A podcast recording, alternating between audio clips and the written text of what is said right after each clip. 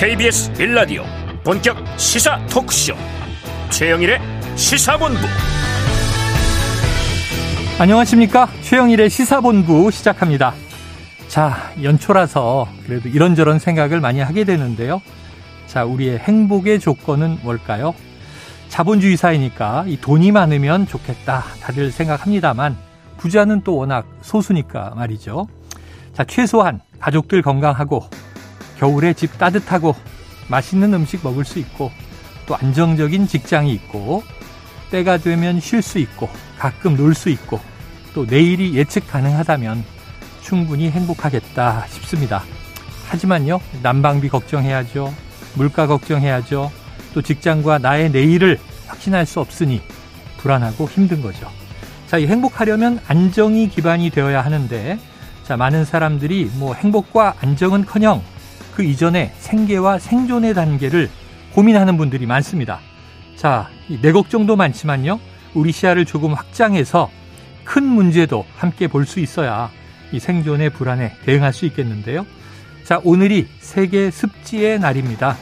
우리나라에도 많은 습지, 자, 이 물새와 해양 생물들의 생태 중요한 곳이 있습니다. 자, 우리가 이 기후변화와 탄소 문제 심각하게 보고 있습니다만 습지만 잘 보존해도 신기술 투자 못지않게 이 탄소 문제 해결에 친환경적인 해결책이 된다. 이런 이제 전문가들의 이야기가 있네요. 자, 개개인이 생존을 걱정하는 것 못지않게 이 공동체적 노력이 큰 성과를 낼 수 있습니다. 자, 습지 보전을 생각해 보는 하루가 되어도 좋을 것 같습니다. 최영일의 시사본부 출발합니다.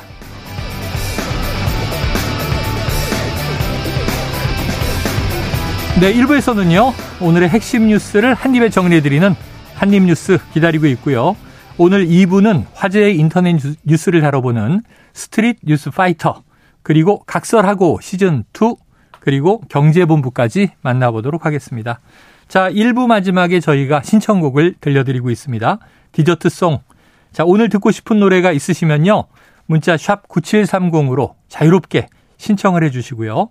짧은 문자는 50원, 긴 문자는 100원입니다. 자, 오늘의 디저트송 선정되신 청취자께는 저희가 치킨 쿠폰을 보내드리고 있습니다. 자, 오늘도 많은 참여 부탁드립니다.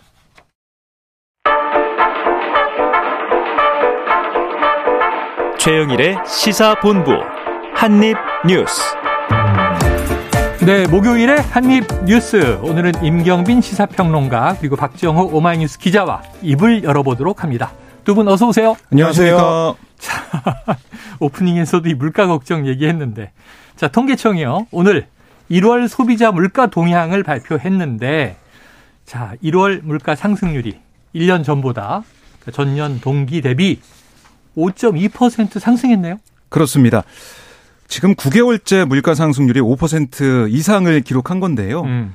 석유류 상승세는 둔화가 됐지만 네. 전기, 가스, 수도 물가가 많이 올라갔고 또 연초에 식품 외식 가격 인상이 맞물리면서 아. 계속해서 5% 이상을 아, 소비자 물가 상승률이 보이고 있는 상황입니다. 네. 아, 그리고 특히 이제 어떻게 보면은 우리가 제일 많이 접하게 되는 겨울철에 접할 수밖에 없는 쓸 수밖에 없는 전기, 가스, 수도 이것도 1년 전보다 28.3% 급등해서요. 네. 이 물가 상승에 영향을 준 상황이고 또 특히 빵이 14.8%, 음. 스낵 과자가 14%, 커피가 17.5% 1년 전보다 많이 올라갔습니다. 네네. 제가 좋아하는 것들만 이렇게 다 아니, 올라가고 있어서 저도 좋아해서 이제 네. 감자칩을 한 봉지 사 먹었는데 그래요. 가격이 좀 다르더라고요. 비싸졌고요. 네. 어, 그리고 뭐 농축산물 같은 경우도 한파의 영향 때문에 1.1% 올라갔어요.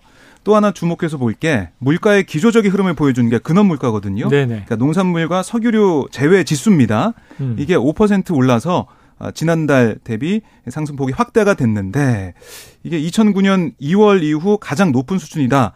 라고 지금 얘기가 되고 있고요. 네. 또 자주 구매하는 품목 위주로 구성돼서 체감 물가에 가까운 생활 물가 지수는 6.1% 상승을 했습니다. 네.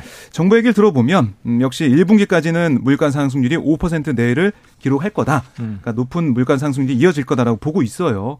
그래서 2분기 이후에는 조금 낮아질 거라고 얘기하고 있는데 앞으로 정부 정책이 어떻게 될지 네네. 여기에 따라 많이 달라질 거다. 이런 전문가들의 분석이 나오고 있습니다. 그런데 이제 도시가스 등 난방비를 1분기는 동결. 네.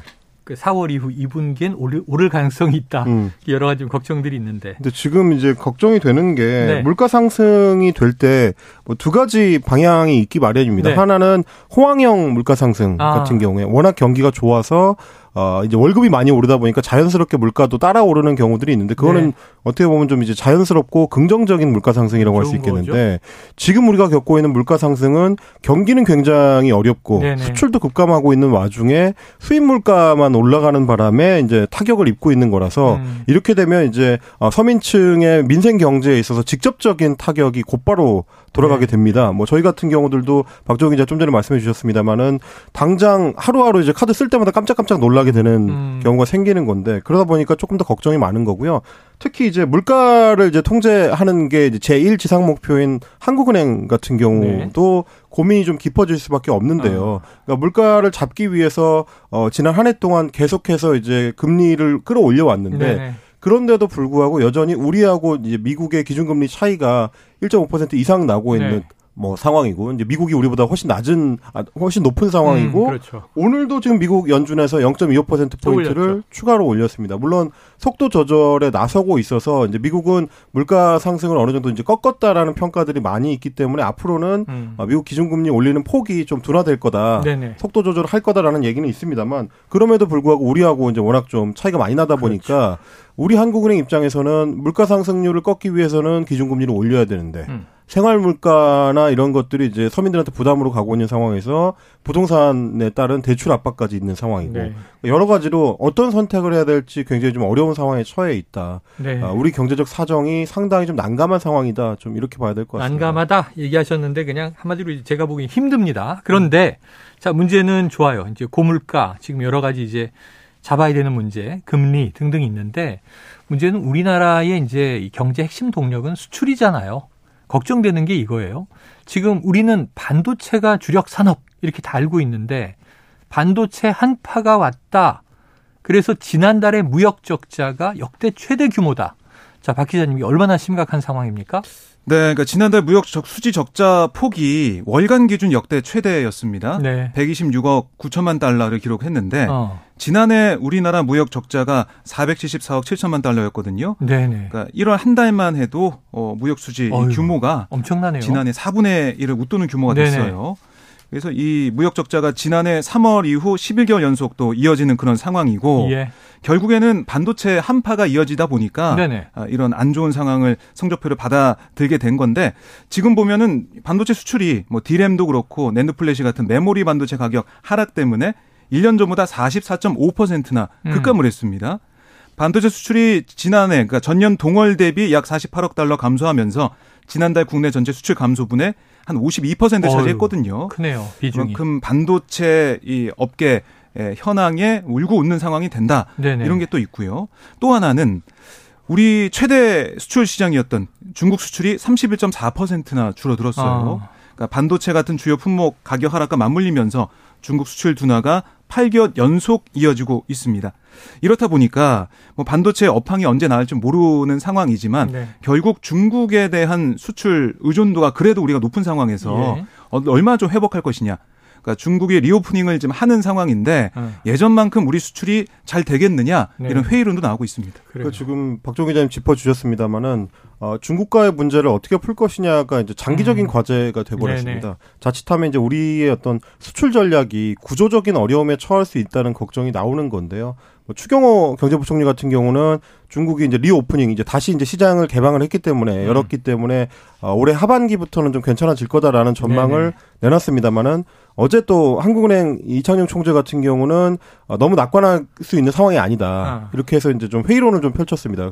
그러니까 그럴 수밖에 없는 게 최근에 일어나고 있는 중국 수출 급감은 어, 미국과 중국의 대결 양상에서 우리가 이제 미국 쪽으로 급격하게 노선을 네. 갈아타면서 네. 생기는 문제가 있거든요. 외교와 연결돼 있다. 그렇습니다. 특히 이제 반도체 분야에 있어서는 음. 어, 미국이 이제 중국에 대한 반도체 그 어, 전략을 이제 어, 저 수출 수출을 차단하는 전략을 취하면서 어, 우리 이제 제품들 삼성전자나 하이닉스 같은 중저가 제품들이 중국에서 힘을 못 쓰고 네. 뭐 있는 상황이고 중국도 그래서 어 반도체 독립을 위해서는 중저가 제품군에 대해서 이제 한국 의존도를 낮춰야 된다라는 전략을 좀 사용하고 있습니다. 그러다 음. 보니까 중장기적으로도 우리 제품이 중국에서 이제 계속해서 팔릴 수 있겠느냐라는 걱정들이 음. 좀 나오고 있는 상황이고요. 그래서 보니까 이제 하이닉스 같은 경우가 10년 만에 처음으로 이제 적자를 네. 기록했을 정도고 삼성전자도 어 이제 분기 이익률이 영업이익이 급감했죠. 거의 제로에 가깝게 97% 정도 음. 이제 떨어진 걸로 나왔는데 아, 이런 어려운 상황이 굉장히 오래 지속될 수도 있다. 그러면 우리 정부는 어떤 대책을 세울 것이, 것이냐. 이제 실리적인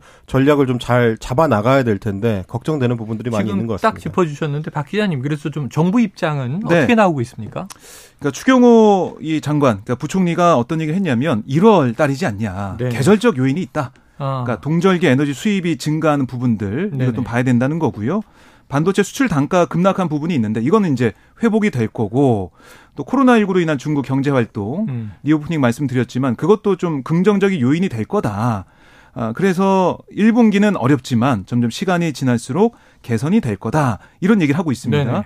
아, 그러면서 정부가 또 하나 강조한 게 예, 방, 방산과 원전 아, 이런 인프라의 수출 금융 지원 목표를 지난해보다 많이 늘려서 두 배 이상 늘려 가지고 방산 원전 프로젝트 이걸 좀 강화하겠다는 거예요. 네네. 그래서 수출의 길을 좀 찾아 나서서 음. 반도체 상황이 어렵긴 하지만 새로운 길을 통해 새로운 수출 전략을 통해서 이런 무역 수지 적자를 만회해 가겠다 이런 얘기를 네. 하고 있습니다. 그래요. 자, 이 물가 얘기, 금리 얘기 2부 이 마지막 경제본부 시간에 좀 더 자세히 다뤄보도록 하겠습니다. 다음 이슈로 넘어가 보죠. 자, 국민의힘 38 전당대회 점점 다가오고 있습니다. 후보 등록이 오늘과 내일인데요. 지금 당권 주자들 경쟁이 점점 더 치열해지고 격화되고 있는 상황에서 지금 이제 양강 주자들이 있죠. 양강 주자 김기현, 안철수 두 네. 의원인데 자 윤심 공방이 벌어졌다고요? 그렇습니다. 아, 김기현 의원이 오늘 한 라디오에서 어떤 얘기를 했냐면 음. 갑자기 윤심 호소인이 등장한 것 같은 느낌이 든다. 대통령을 제발 그런데 끌어들이지 네. 않으시고 자신의 상품으로 경쟁하시면 좋겠다. 네. 이렇게 얘기하면서 사실상 안철수 의원은 겨냥을 했어요. 네네. 그리고 또 어떤 얘기를 했냐면 이 지난해 4월이죠. 안철수 의원이 인수위원장을 맡고 있을 무렵에 내각 인선에 대한 불만 때문에 공식 일정을 전면 취소했고 잠적했다. 어. 이런 해프닝이 있었습니다. 네네. 거기에 대해서 뭐 이 김기현 의원이 어떤 언급을 했냐면 대통령직 인수위원장이 가출한 사태 이건 처음 봤다. 어. 대통령직 인수위원장 할 때 자기가 추천한 사람이 뭐 이렇게 요직에 등용되지 않는다. 아마 장관에 등용되지 않는다. 아, 그런 다음에 잠적하지 않았냐. 어떻게 어. 이럴 수가 있느냐. 네네. 이걸 좀 끄집어냈고요. 어, 세상에 이렇게 엄중하고 정말 앞으로 국정의 5년 비전을 제시해야 하는 그런 직책에 계시면서 그렇게 하면 아, 과연 대통령께서 신뢰할 수 있는 사람일까 하는 의문이 생긴다. 당대표가 네. 할 일은 그런 형태로 하셔선 안 된다. 어. 이렇게 얘기하면서 안철수 의원을 겨냥을 했습니다. 그래요. 그러면 안철수 의원은 또 어떤 얘기가 나왔나요? 뭐 안철수 의원은 계속해서 하는 말은 아니 윤심이 어딨냐. 어. 그러니까 왜냐하면 윤석열 대통령이 직접 윤심이 없다. 이런 얘기를 했지 않냐. 아. 그, 근데 왜 계속 윤심 얘기를 하느냐? 나는 윤심팔이 하는 게 아니라 윤 힘이 되는 후보다. 아. 아 윤석열 대통령 힘이 네네네. 되는 후보가 될 거다. 그런 대표가 될 거다. 이런 얘기를 하고 있고요. 그리고 오늘 보면은 친윤계 의원들의 비판이 뭐 쏟아져 나오는 그런 상황인데요. 아, 안철수 의원에 대해서 그렇습니다. 아, 친윤계 핵심 이철규 의원이 어떤 얘기를 했냐면 김장연대 균열이라는 거짓말을 하고 있다. 어. 이렇게 안철수 의원을 겨냥했거든요. 네네. 그랬더니 안철수 의원이 한 라디오에서 오히려 김장연대를 균형시킨 게 누구냐. 김기현 의원이 김장연대가 없다고 얘기하지 않았냐. 네. 또 맞받아치는 모습을 보이고 아, 있습니다. 아, 그러네요. 네. 그 사실 이제 이 안철수 의원의 지지율이 올라오게 되면 친윤계 쪽에서 이제 반격에 나설 것이다라는 건 어느 정도 예상했었죠. 예상을 네. 하긴 했는데 뭐 생각보다 조금 빠르고 좀 집중적으로 많이 나오는 것 같아서 어 뭐 이제 지난 나경원 전 의원 당시를 좀 음. 떠올리게 되는 분들도 있는 것 같아요. 지금 이제 자 박정호 기자님 짚어주셨습니다마는 이철규 의원도 그렇고요. 네. 어, 신윤회관 중에 한 명으로 꼽히는 이제 박수영 의원 네네. 같은 경우도 오늘 이제 CBS 라디오하고 인터뷰를 할때 어, 윤석열 대통령이 인수위 시절에 소위 이제 가출을 했던 안철수 당시 인수위원장. 어, 예, 아까 김기현 의원 얘기와 음. 맥락이 같네요. 그렇습니다. 이거에 대해서 이제 분개했었다라는 표현을 또 네. 사용을 했습니다. 그러니까 이제 인수위원장을 맡았다고 해서 윤석열 대통령과 가까운 사이인 것은 아니다. 이렇게 음. 좀 선을 긋는 것 같은 네, 네. 어, 발언을 한 거고요. 그리고 대통령실의 한 관계자 같은 경우도 TV조선하고 이 통화를 하면서 네. 안철수 캠프에서 이제 윤심 마케팅을 하는 거에 대해서 이제 불쾌감을 드러냈다. 어. 이렇게 이제 TV조선에서 어, 밝혔습니다. 네네. 대통령실 관계자가 뭐라고 했냐면 대통령을 팔아서 자신의 정치적 이득을 얻으려고 해서는 안 된다. 어. 이렇게 얘기를 했다는 거예요. 뭐 이 대통령실 관계자가 누군지는 뭐 실명이 밝혀지지는 않았습니다만 어쨌든 대통령실 내부의 기류로 봤을 때는 어. 안철수 캠프 쪽에 어, 좀 이렇게 다소간의 불편한 심기를 보이는 예. 네, 그런 분위기가 좀 읽히는 것 같습니다. 아니, 이게 초기에는 김기현 의원도 대통령과 눈빛만 봐도 통하는 사람이 네. 예, 당대표가 돼야 한다 이런 얘기를 하면서 대통령과의 그 아주 긴밀성을 강조를 하기도 했는데 음. 자, 이 대통령실 분위기 묘하네요. 그래서, 자, 그런데 네. 이 대통령실이 공식적으로는 지금 나온 거는 TV조선과 대통령실 관계자의 통화라고 지금 임평론가가 음. 얘기하셨는데 오늘 대통령실은 원론적인 입장을 재확인했잖아요. 네, 뭐 이것도 공식적인 입장이라기보다는 네네. 대통령실 고위 관계자가 연합뉴스와는 통화에서 아, 또 다른. 통화군요. 어떤 얘기를 했냐면 대통령실은 공정한 선거 관리를 기대하는 위치에 있다. 어. 중립적으로 지켜보고 있다. 네네 이런 원론적인 입장을 재확인했고, 어. 아, 그러니까 이게 이제 윤석열 대통령이 당무에 대해 대통령이 언급하는 것은 적절하지 않다. 음. 여러 차례 밝혀왔잖아요. 네네. 그 연장선입니다. 어, 대통령과 당무를 연결시키지 말라.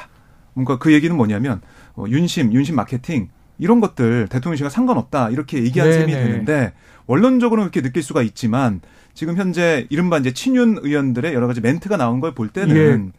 이게 좀 대자뷰가 되는 거죠. 어. 기시감이 드는 게 나경원 전 의원도 네네. 맨 처음에는 어, 이 저출산 고령 사회위원회 부위원장하고. 사표를 냈을 때 어. 그때 이제 어 대통령실에서 바로 어 이거는 어, 해임을 해버리면서 사표 수리냐 반려냐 그렇습니다. 보류냐 그럴 줄 알았는데 해임 그랬잖아요. 해임을 네. 했고 그 다음에 직접적으로 이 대통령의 의중이 담긴 거다라는 얘기를 했잖아요. 네네네. 그걸 볼 때 결국에는 친윤, 뭐 범윤 그러니까 윤석열 대통령의 성공 이런 얘기를 하고 있는 다른 주자를 향한 어떤 비토 정서가 다시 한번 발휘가 되는 게 아니냐 네네. 이런 얘기가 여의도에서 나오고 있습니다. 그 굳이 따지자면 이런 겁니다. 이제 대통령실이 공식적으로는 당무에 개입할 생각이 없다. 아. 뭐잘 되기를 바란다는 수준의 이제 덕담 비슷하게 얘기를 한 건데 네. 사실 원래도 대통령실은 그 이상의 발언을 할 수가 없게 돼 있습니다. 예. 그러니까 직접적으로 어느 한 후보 쪽을 밀어주는 거는 당무 개입이 되는 거기 때문에 그거는 이제 할 수 없는 건데 어제 이 김용호 전 국회의장이 나와서 네. 뭐 총선을 대통령이 치른다 이런 얘기는 아주 위험한 발언이다. 아, 큰일 날 얘기죠. 하지 마라 이런 네. 얘기 했거든요. 근데 문제는 뭐냐면 이렇게 소위 이제 중립적인 입장을 취할 때 그러면 음. 누구한테 더 유리하냐를 따져봤을 때는 네네. 어제부터 지금 장재원 의원을 필두로 해가지고 친윤계 어, 의원들 정치인들이 이제 일제히 안철수 의원을 향해서 어. 포문을 열고 있는 상황에서 입을 모아서 그렇습니다. 그리고 장재원 의원 같은 경우는 내가 윤석열 대통령하고 다른 뜻을 품고 일을 할 수 있겠느냐 이런 네네네. 식의 이제 표현을 야. 직접 사용했단 말이죠. 근데 그거에 대해서는 제지를 하지 않는다. 라고 하면 그러니까 친윤계에 음. 대해서 대통령실이 제지를 하지 않고 어 되려 이제 중립적인 입장을 취하게 되면 결국은 어. 친윤계의 목소리에 힘이 실리는 양상이 될 수 있기 때문에 네네. 결과적으로는 안철수 의원 입장에서는 상당히 좀 운신의 폭이 줄어드는 어 그런 효과가 발생할 수밖에 없다. 묘합니다. 그렇습니다. 왜냐하면은 이제 이 지난해 지지난해 말 대선 전국으로 가 보면 이 윤석열 후보와 안철수 후보가 급작스러운 단일화를 할 때 마지막 토론 끝난 밤에 장재원 의원이 주선한 음. 집에서 만났다는 거잖아요. 그렇습니다. 야, 지금 장재원 의원과 이제 안철수 의원이 좀 다른 길을 가고 있는데 지난해 인수위원장을 소급해서 해임할 수는 없는 거잖아요. 아, 그죠? 끝났으니까요. 그 이제 임기가 다 끝난 일이고. 그래서 뭐 여의도에서는 네. 우스갯소리처럼 들린 네, 얘기가 네. 아 그러면은 저출산 고령사회위원회 부위원장직을 주고 아. 이렇게 준 다음에 네네. 해임하는 거 아니냐? 네. 기후대사직도 있고. 네, 이런 자, 얘기도 나오죠. 이건 정말 좀 네. 약간 네. 이제 우스갯소리긴 한데요. 네. 자, 지금 12시 39분 넘어서 40분을 향해서 가고 있는데요. 이 목요일에 점심시간 교통 상황을 알아보고 이어가도록 하겠습니다. 자, 교통정보센터에 임초희 리포터 나와주세요. 네, 이 시각 교통정보입니다. 도로 곳곳 돌발 상황 주의하시기 바랍니다. 남해고속도로 부산 방향으로 북창원 2차로에는 사고가 있습니다. 창원 1터널부터 6km 구간 정체고요. 청주영덕고속도로 청주 방향은 내서 4터널 내 정체, 전 시간에 있었던 사고 여파입니다. 평택시흥고속도로 평택 방향은 송산포도 휴게소에 돌발 상황이 있습니다. 조심해서 지나시고요. 영동고속도로 강릉 방향은 동군포에서 부곡까지 속도 떨어지는데요. 부곡 진출로 1차로에는 화물차가 고장으로 멈춰 있어서 주의하셔야겠습니다. 수도권 제2순환고속도로 판교에서 일산 쪽은 청계 터널 부근에서 사고가 있었기 때문에 판교 분기점부터 정체가 남아 있고요. 이후에는 장수부터 송내까지 제속도 못 내고 있습니다. 서울 시내 강변북로 구리 방향은 마포대교부터 반포대교까지 밀립니다. 이 사이 원효대교 3차로에 대형 화물차가 고장으로 멈춰 있고요.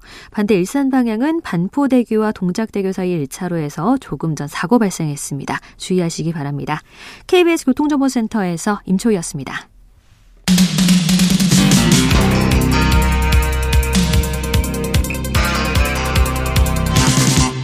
최영일의 시사본부.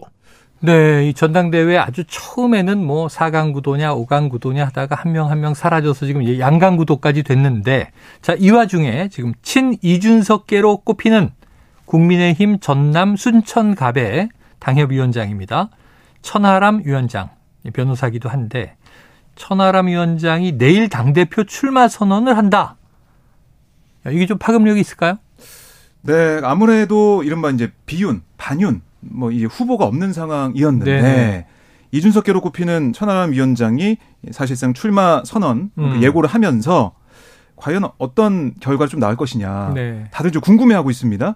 그러니까 왜냐하면 지금 컷오프가 4명이잖아요. 예. 대표 후보 같은 경우는 그렇죠, 최고에는 그렇죠. 8명인데 이 4명 중에 천하람 이 위원장이 들어갈 수 있을 것이냐. 음. 들어가게 된다면 어느 정도의 포션으로 어느 정도의 아, 표를 좀 가져갈 것이냐 이게 네, 좀 중요해 네. 보이는데 저희가 예상했던 것은 김기현, 안철수, 황교안 그리고 뭐 뒤에 윤상현 의원이나 조경태 의원 네, 이렇게 네, 간다라고 네. 예상을 했었는데 중진 의원들이 있으니까 그렇습니다. 그래서 어, 유승민 전 의원이나 나경원 전 의원이 사라진 상황에서 비윤 표가 이른바 반윤표가 네. 안철수 의원한테 가지 않겠느냐 어. 이런 얘기를 했는데 천하람 위원장이 나오면은 비운 뭐 이른바 반윤표는 천하람 위원장이 가져갈 가능성이 크거든요. 네네. 그러니까 이른바 이준석 계기 때문에 이준석 전 대표를 지지하던 청년 표심이 이동할 가능성이 있다. 음.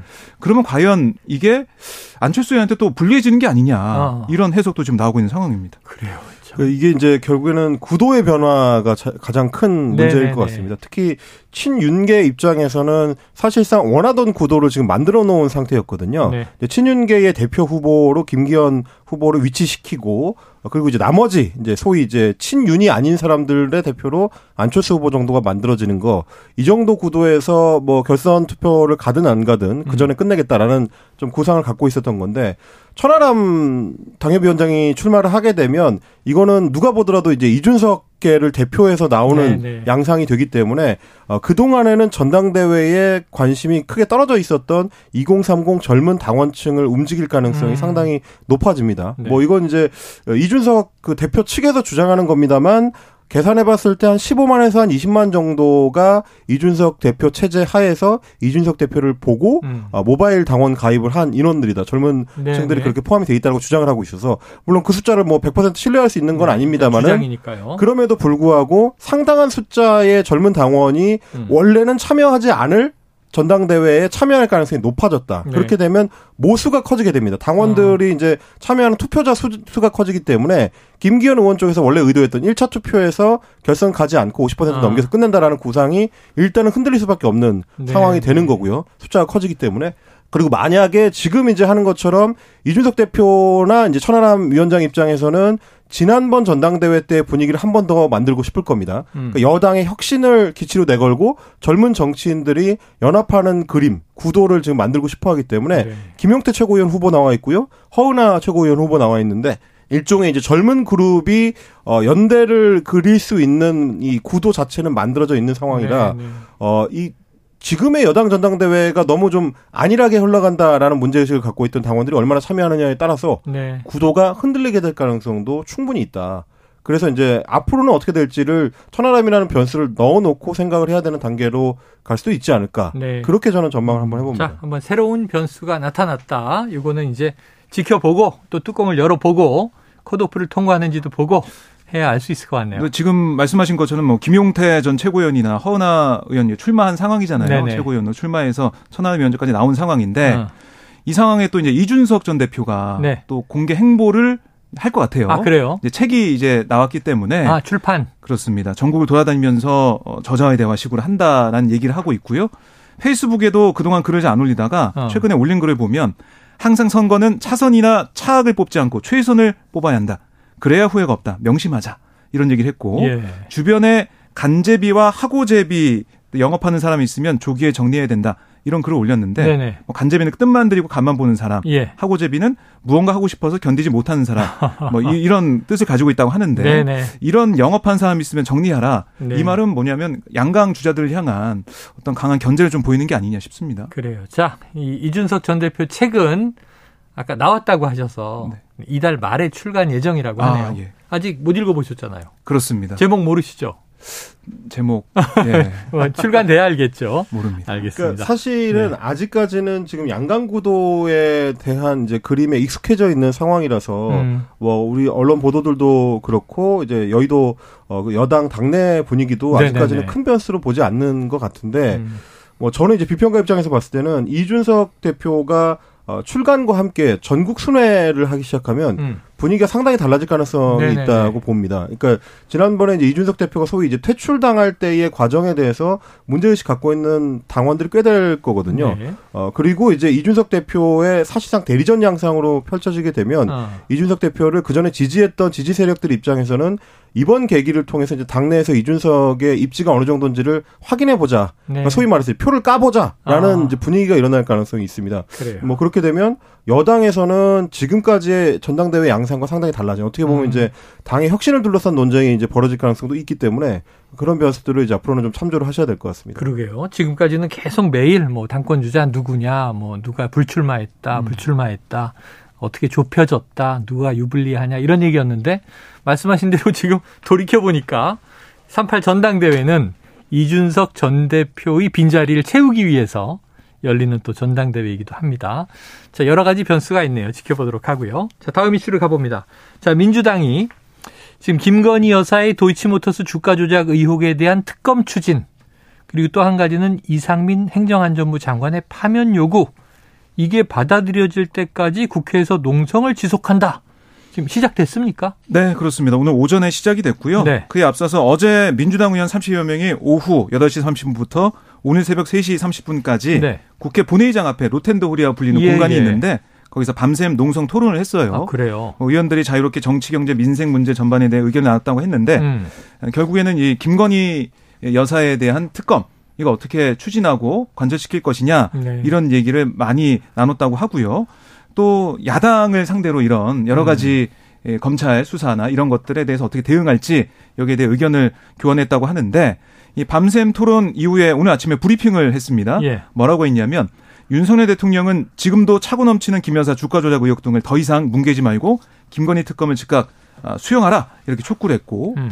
또 야당을 상대로 군사 작전 하듯 신속하고 대대적인 수사를 벌이고 있는 정치 검사가 살아있는 권력 앞에서는 눈 감고 있다 음. 이런 주장도 펼쳤습니다. 네.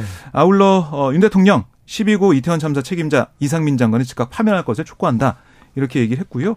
그래서 오늘 어, 오전 11시부터 조를 짜서 네. 대여섯 명씩 로텐더홀에서 24시간씩 이 계속해서 농성을 하겠다는 거예요. 네. 현재까지 한 60명 가까운 의원들이 함께 하겠다. 음. 169명 중에 60명이니까 어, 계속해서 늘어나고 있는 상황이다라고 네네네. 네, 네. 얘기를 하고 있어서 어, 이 조를 짜서 계속 지키고 김건희 여사의 특검을 관철하고 이상민 장관 파면을 계속 요구하겠다는 얘기를 하고 있습니다. 네, 지금 뭐 주말에 또 장외 투쟁을 예고하고 있는데 네. 이미 주중에 전초전이 시작이 된 것 같습니다. 자, 일단 제일 중요한 건 이제 국민 여론이 어느 정도 반응할 것인가 음. 이런 대목이 될 것 같네요. 이 대목도 한번 지켜보도록 하고요. 다음 이슈로 가보겠습니다. 자, 지금 감사원이 공공부문의 재무 건전성과 재정 사업 낭비 실태를 면밀히 들여다보기 위해 지금 감사원이 하는 업무가 이제 이런 것들이 맞긴 한데 그런데 이제 경기도와 성남시가 상반기에 정기 감사를 받는다. 자, 지금 임평론가님, 네. 이건 왜 화제가 되는 거예요? 어, 이게 감사 대상이 경기도와 성남시기 때문에 더좀 네. 주목을 많이 받는 것 같습니다. 지금 일단은 야당 지자체장이 있는 곳이죠. 그렇습니다. 성남시 같은 경우는 이제 여당 이제 아, 지난 지방선거에서는 교체가 됐죠. 그렇습니다. 네. 그러니까 직전에 대해서 이제 대상으로 하는 거기 때문에. 하지만 뭐 일단은 이재명 그렇죠. 시장 주로, 시절. 네. 주로 이제 이재명 시장 시절과 이재명 도지사 시절을 이제 겨냥하는 거 아니냐라는 어, 게 지금 어, 민주당 쪽의 이 걱정이고 또 입장인 것 같습니다. 네네. 그러니까 성남시가 마지막 감사 받았던 게 이제 2010년 이었고 아. 어 그럼 워낙 또 이제 시간이 오래 지났기 때문에 정기 감사를 받는다라는 게 이제 네, 감사원의 네, 입장이고 네. 어, 경기도 같은 경우는 이미 이제 지난달 30일 그러니까 1월 30일부터 감사원 직원들이 현장에 나가서 어, 사전 조사를 시작했다고 합니다. 네네. 그러니까 이제 감사원은 이게 정기 감사의 연장이기 때문에 음. 특별한 의미를 담고 있는 건 아니다라고 네네. 주장을 합니다만은 말씀하셨던 대로 사실 이전에 다 이재명 어, 대표가 있었던 곳들이기 때문에 결국 이제 일종의 표적 감사 아니냐라는 게 민주당의 네. 주장이고요. 왜 그런 얘기가 나오냐면 한편으로는 지난해에 소위 이제 레고랜드 사태를 아, 일으켰던 네네. 강원도 같은 경우 강원도. 그 의사 결정이 정상적으로 이루어진 것이 맞느냐 그리고 어, 우리 채권 시장에 막대한 영향을 끼 쳤던 사건을 일으켰었기 때문에 음. 강원도도 감사해야 된다라는 주장을 야당에 세웠는데 네. 어, 이번 감사 활동에서는 이제 대상이 빠져 있고요. 그리고 이태원 참사, 12구 참사가 일어났던 음. 서울 용산구 역시 네. 이번 감사 대상에서 빠져 있다 보니까 네 목적이 뭐냐? 문제가 있는 지자체가 아니라 뭐 결국 야당 그 대표를 겨냥한 감사가 아니냐라는 게 민주당 쪽의 이제 걱정입니다. 알겠습니다. 음. 자, 그리고요. 또 다른 이슈 하나를 보죠. 서울시가 이 바로 이번 주말에 이태원 참사 100일 추모 대회 지금 이걸 광화문 광장에서 열겠다라고 지금 유가족 협의체에서 어, 준비하고 있었던 것 같은데 서울시가 이 행사를 추모 대회를 불허했다 이렇게 확인이 됐어요. 유가족들의 반발은 지금 굉장히 강하겠네요. 그렇습니다. 유가족 협의회가 지난달 10일 광화문 광장에서 추모제를 열겠다라고 네네. 하면서 사용 신청서를 서울시에 냈습니다. 음. 아, 이에 대해 서울시가 지난달 26일과 또 30일에 두 차례에 걸쳐서 광화문 광장에서 추모제 개최가 불가능하다 통보를 유가족 네네. 측에 했어요. 근데 유가족 측에서 하는 얘기 뭐냐면 아니 충분히 조율 가능한 일정임에도 불구하고 어. 서울시가 형식적으로 광장 사용 허가 문제를 처리했다. 음. 예, 불허하는 통보를 했다라고 반발하고 있는 겁니다. 네. 그러니까 오세훈 서울시장이 유가족을 만나서 뭐 면담하면서 적극 지원하겠다라는 발언까지 했는데 예. 예. 정부적 판단이 없이 그냥 기계적으로 어떤 행사가 미리 잡혀 있는 게 있으니까 안 된다. 또 똑같은 장소가 아니고 좀 떨어져 있는데 광화문 광장 내에서도 네네. 이걸 어떤 다른 일정을 이유로 어, 불허한 거 이건 좀 문제가 있는 게 아니냐라는 얘기를 하고 있는 거예요. 네. 그러니까 다시 한번 협조 공문을 보낸 그런 상황이고요. 추모제가 열리는 날까지, 그러니까 이번 주말까지 서울시에 다시 광장을 사용할 수 있게 촉구하겠다 이런 얘기를 하고 있는 그런 네, 상황입니다. 이런 상황에서 지금 국민의힘 지도부는 또 어제 이태원 참사 유가족을 만났어요. 자, 그럼 임평롱아님 어떤 얘기가 오갔습니까? 어제 약 비, 비공개로 약 한 70분 정도 네네. 간담회가 이제 진행이 됐는데 유가족들은 어, 이태원 참사 진상규명을 위한 독립적인 기구 설치를 요구를 아, 했고요. 아, 어, 그리고 김남근 변호사가 이제 유가족 대리인으로 이제 감담에 참석을 했는데, 음. 어, 주호영 원내대표 같은 경우는 어, 독립적인 기구가 필요하다는 점에는 동의를 했지만, 네.